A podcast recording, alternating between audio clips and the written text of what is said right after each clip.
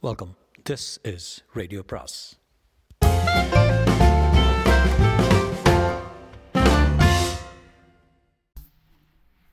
அனைவருக்கும் அன்பு வணக்கம். சுஜாதாவின் கம்ப்யூட்டர் கிராமம் அத்தியாயம் பதிமூன்று. முதலில் மனோஜுக்கு ஷன்பேகரன் மேல் ஆத்திரம் வந்தது. பெண்ணை எங்கேயோ அழைத்து சென்றிருக்கிறான். இருக்கிற சிக்கல் போதாது என்று இது வேறு. அந்த பெண் பண்டிதருக்கு என்ன உறவு என்று சரியாக புரியவில்லை. ஷன்பேகரிடம் பாஷை தெரியாத பெண்களை கூட ஆகர்ஷிக்கும் திறமை இருப்பதை பற்றி பொறாமைப்பட்டான். ரெண்டு பேரும் சினிமா பார்த்துக்கிட்டு இருந்தாங்க. எங்கே திடீர்னு காணாமல் போயிட்டாங்க? என்று பண்டிதர் கேட்க பிரமீளா உன் ஃப்ரெண்டு என்றார். இந்த இருட்டில் எங்கே போயிருப்பான்? சைட்டுக்கு போயிருப்பாங்களோ? என்றார் பண்டிதர். இருக்காதுங்க. விளக்கு எரியுது. தூரத்தில் சைட் அருகில் விளக்கு இருந்தது. ஜெனரேட்டர் சப்தம் மெலிசாக கேட்டது. எந்த வேலையில் போய்? என்பதற்குள் டிசி வாங்க போய் பார்த்துடலாம் அங்கே இந்த பொம்பளை இல்லைன்னா விபரீதம். இருந்தாலும் விபரீதம் தான் என்றார் மனோஜ் மெல்ல. எல்லாரும் ஜீப்பில் ஏறிக்கொண்டு சைட்டுக்கு போனபோது இங்கிருந்தே மனோஜ் ஹாரன் அடித்தான். எச்சரிக்கையாக இருக்கட்டுமே. அவர்கள் இருவரையும் சந்தேகத்துக்கு இடமான நிலையில் பார்க்க விரும்பவில்லை. சைட்டில் விளக்கு முன்னரையில் எரிந்து கொண்டிருக்க உள்ளே கம்ப்யூட்டர் விசைப்பலகையின் எழுத்துக்களை ஒத்தும் சின்ன சின்ன சப்தங்கள் கேட்டன. ஷாம்! என்று கேட்டுக்கொண்டே உள்ளே நுழைந்தான். யார்? என்ன செய்கிற சினிமா புரியல கம்ப்யூட்டரில் பாக்கி இருக்கும் வேலையை செய்துட்டேன். சிஸ்டம் செக் பண்ணேன் இந்த பெண் எங்க? எந்த பெண்ணு செல்வி. உங்களோட வரல? இல்லை. என் பக்கத்தில் தான் சினிமாவில் உட்காந்துருந்தா அவளோட பிரமீளா பக்கத்தில் உட்கார அனுப்பிவிட்டேன். பிரமீளா? உங்ககிட்ட வரல? இல்லை. செல்வி எங்க? ஒருவேளை தலைவலி வீட்டுக்கு போயிருக்கலாமோ? ஷன் உன்னோட செல்வி வரவில்லையா? நிச்சயமாக சொல்லு. நிச்சயம் சொல்வேன். எனக்கு என்ன பயம்? அழைச்சி வந்தால் அழைச்சி வந்தேன்னு சொல்கிறேன் நான் இங்கே வந்தது தனியாக கம்ப்யூட்டர் கவனிக்கிறாங்க சரி தான் நான் போய் வீட்டில் பார்த்துட்டு தகவல் சொல்கிறேங்க ஏதாவது விபரீதமாக போகுது என்றார் பண்டிதர். அவர்கள் சைட்டை விட்டு விலகும்போது முனீஸ்வரன் மரத்துக்கு அருகில் நிறுத்தி டிசியின் டார்ச் விளக்கு வெளிச்சத்தில் மரத்தருகே பார்த்தார்கள். செல்வி அங்கே மரத்தடியில் தொங்கிக் கொண்டிருந்தாள். தலை கலைந்திருந்தது நெற்றியில் குங்குமம் அப்பியிருந்தது. செல்வி!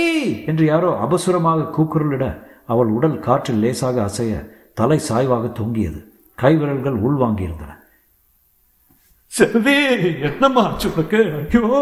என்று பண்டிதர் அலற முனீஸ்வரன் முனீஸ்வரன்! ஐயோ என்ன விபரீதோ என்றார் நடேச பண்டிதர். டிசி மனோஜிடம் சீக்கிரம் பையன் போலீஸ் ஸ்டேஷனில் கான்ஸ்டபிள் எழுப்பிவாங்க பிரமிளாவை கூட்டி போயிருங்க என்றார் பிரமிளா சரியாக பார்க்காமல் செல்விக்கு என்னாச்சு? என்றாள் டிசியின் மனைவி பயத்தில் கூக்குரலிட்டு மறுபடி முனீஸ்வரன் முனீஸ்வரன் என்றாள். ஷன்பேகர் என்று அதட் அதட்டி அழுத்தமாக கூப்பிட்டான் மனோஜ். அவன் அங்கிருந்து விளக்கு வெளிச்சத்தில் விளிம்பாக தெரிந்தது வட இஸ் இட் என்றான். The girl is dead man என்று இறைச்சலாக சொன்னான் மனோஜ். வாட் அவன் அருகில் ஓடி வர அப்போது நடேச பண்டிதர் கண்ணீரை துடைத்துக் கொண்டு செல்வியை மரத்திலிருந்து இறக்க முயற்சி செய்தார். மனோஜ் மரத்தை டார்ச் வெளிச்சத்தில் பார்த்தான். வேரடியில் ரத்தமா குங்குமமா தெரியவில்லை. அகல் விளக்கு பொந்துக்குள் எரிந்து கொண்டிருந்தது. மனோஜுக்கு உடம்பெல்லாம் மயிர்கால்கள் நின்றன. ஷிஸ் கான் மருகியா கியா என்றான் ஷன்பேகர் பிரமிளா ஹிஸ்டாரிக் ஹிஸ்ட ஹிஸ்டாரிக்கல் ஆகிவிட்டாள். ஹிஸ்டாரிக்கல் ஆகிவிட்டாள். அவள் பயத்தில் பேச்சு கொடரி பம்பாய் பம்பாய் ஸ்மரித்து கொண்டிருந்தாள். டிசியின் மனைவி ஜீப்பில் உட்கார்ந்து விட்டாள். நடேச பண்டிதரும் சண்பேகரும் தான் செல்வியை இறக்கினார்கள்.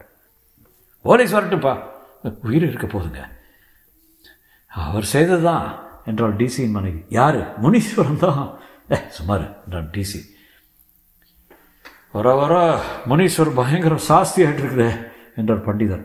முதல்ல என்னமோ புரளின்னு தான் நினச்சாங்க. ஆனால் இந்த பொண்ணுக்கு ஆனதை பார்த்தா சொந்த தங்கச்சி மாதிரி வளர்த்தேங்க. செல்வி செல்வி என்ன ஆச்சு உனக்கு முனீஸ்வரா எதுக்காக இந்த தண்டனை? என்ன குத்த செய்தா இவ? ஐயோ ஐயோ என்று குரல் நடுக்க வாய்விட்டு அழுதார் பண்டிதர். பின்னிரவு இரண்டு மணியாகும் யாரும் வராமல் போகவே மனோஜ் சாலையில் நடக்க ஆரம்பித்தான்.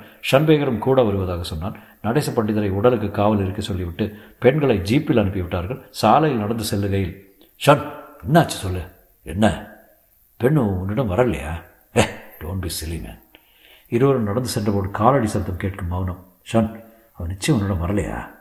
மனோஜ் நான் கம்ப்யூட்டரை பார்க்க நேராக வந்துட்டேன். சினிமாவில் உங்கள் இருவரை சட்டன்னு காணோம். ஷான் என்னோட பொய் சொல்லாத. உன்னை தொடர்ந்து இவள் வரல? இல்லை. என்னிடம் உண்மை சொல்கிறது நல்லது. அவன் எரிச்சலோட சிலை நான் தனியாக தான் சினிமாவிலேருந்து புறப்பட்டு வந்தேன். இந்த பெண் உன் அருகில் உட்கார்ந்துருந்தாள. இருந்தா?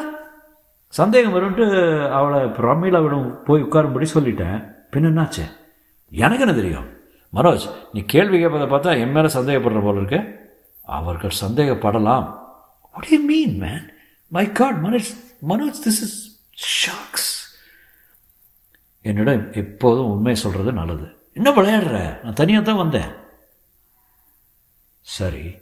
நான்சென்ஸ் நான் என்னவோ பெண்களோட சுமூகமாக பழகினா எல்லா பெண்களையும் நீயே என்னென்ன சொல்லியிருக்க. இந்த பெண்ணை கணக்கு பண்ண போவதா உத்தேசம்னு. விளையாட்டுக்கு. வேடிக்கை சொல்லக்கூடாதா? My god Manoj come off நீயே சந்தேகப்பட்டு என்னை சிறைக்கு அனுப்பிவிட போல இருக்க? என்ன செய்கிறது I am not convinced I want to be sure Shaan பார் என் நண்பனை. ஒரு கணமைன்னு சந்ததிக்காத என்ன உனக்கு தெரியாதா? பேசுவேனே தவிர கோழை நான். இரவில் வெளியே போனதெல்லாம் தம் அடிக்கவோ கொஞ்சம் பொட்டலம் கிடைக்கிறதுக்கு ஊதுவதற்கோ தான். புரியாத தேசத்தில் புரியாத பாஷையில் பேசும் மனிதர்களிடம் அதுவும் பெண்களிடம் அம்பு வகிச்சுக்கொள்ள அவ்வளோ முட்டாளில் நான்.